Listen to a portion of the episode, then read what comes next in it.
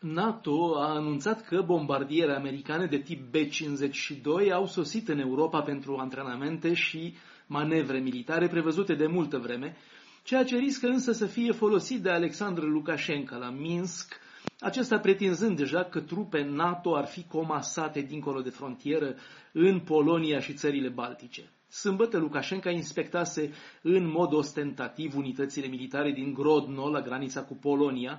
El a repetat și atunci că importante forțe ale NATO ar fi comasate de partea cealaltă a frontierei. Purtătoarea de cuvânt a NATO, Oana Lungescu, a negat asta, iar NATO, la rândul său, a negat oficial într-un comunicat. Pe 18 august, secretarul general al alianței, Jens Stoltenberg, discutase telefonic situația din Minsk cu președintele Poloniei, Andrzej Duda. La Minsk, specialiștii în propaganda aduși din Rusia caută să acrediteze teoria că manifestanții ar fi inspirați de idei naziste sau de dreapta din exterior și că beneficiază de un sprijin politic în țările vecine, ba poate chiar și militar, nu doar în Polonia și Lituania, dar chiar și în Ucraina. La Moscova, mai prudent și mai sofisticat, ministrul de externe Sergei Lavrov are un discurs mai abil, dar și el lasă de înțeles că ar exista un pericol din afară pentru Belarus. Că este o spaimă inventată o arată și faptul că vorbind astăzi prin video în fața Parlamentului European, șefa opoziției beloruse, Svetlana Tihanovskaya, a cerut tuturor țărilor din lume să respecte integritatea teritorială a țării.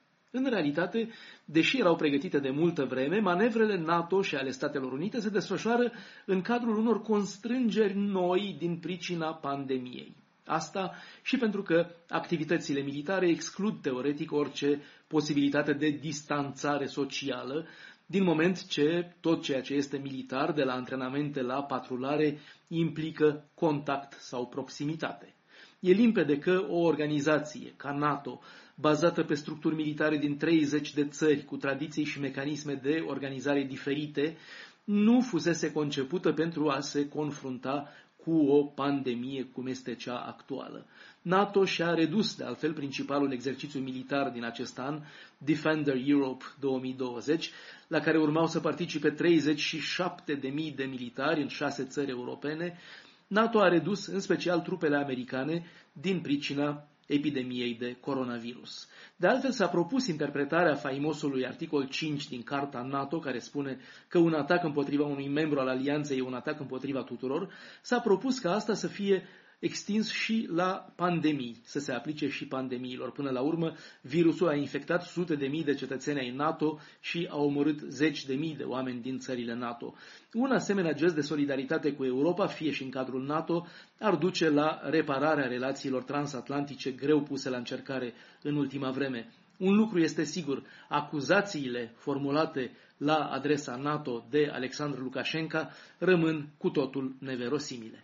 Bruxelles, Dan Alexe pentru Radio Europa Liberă.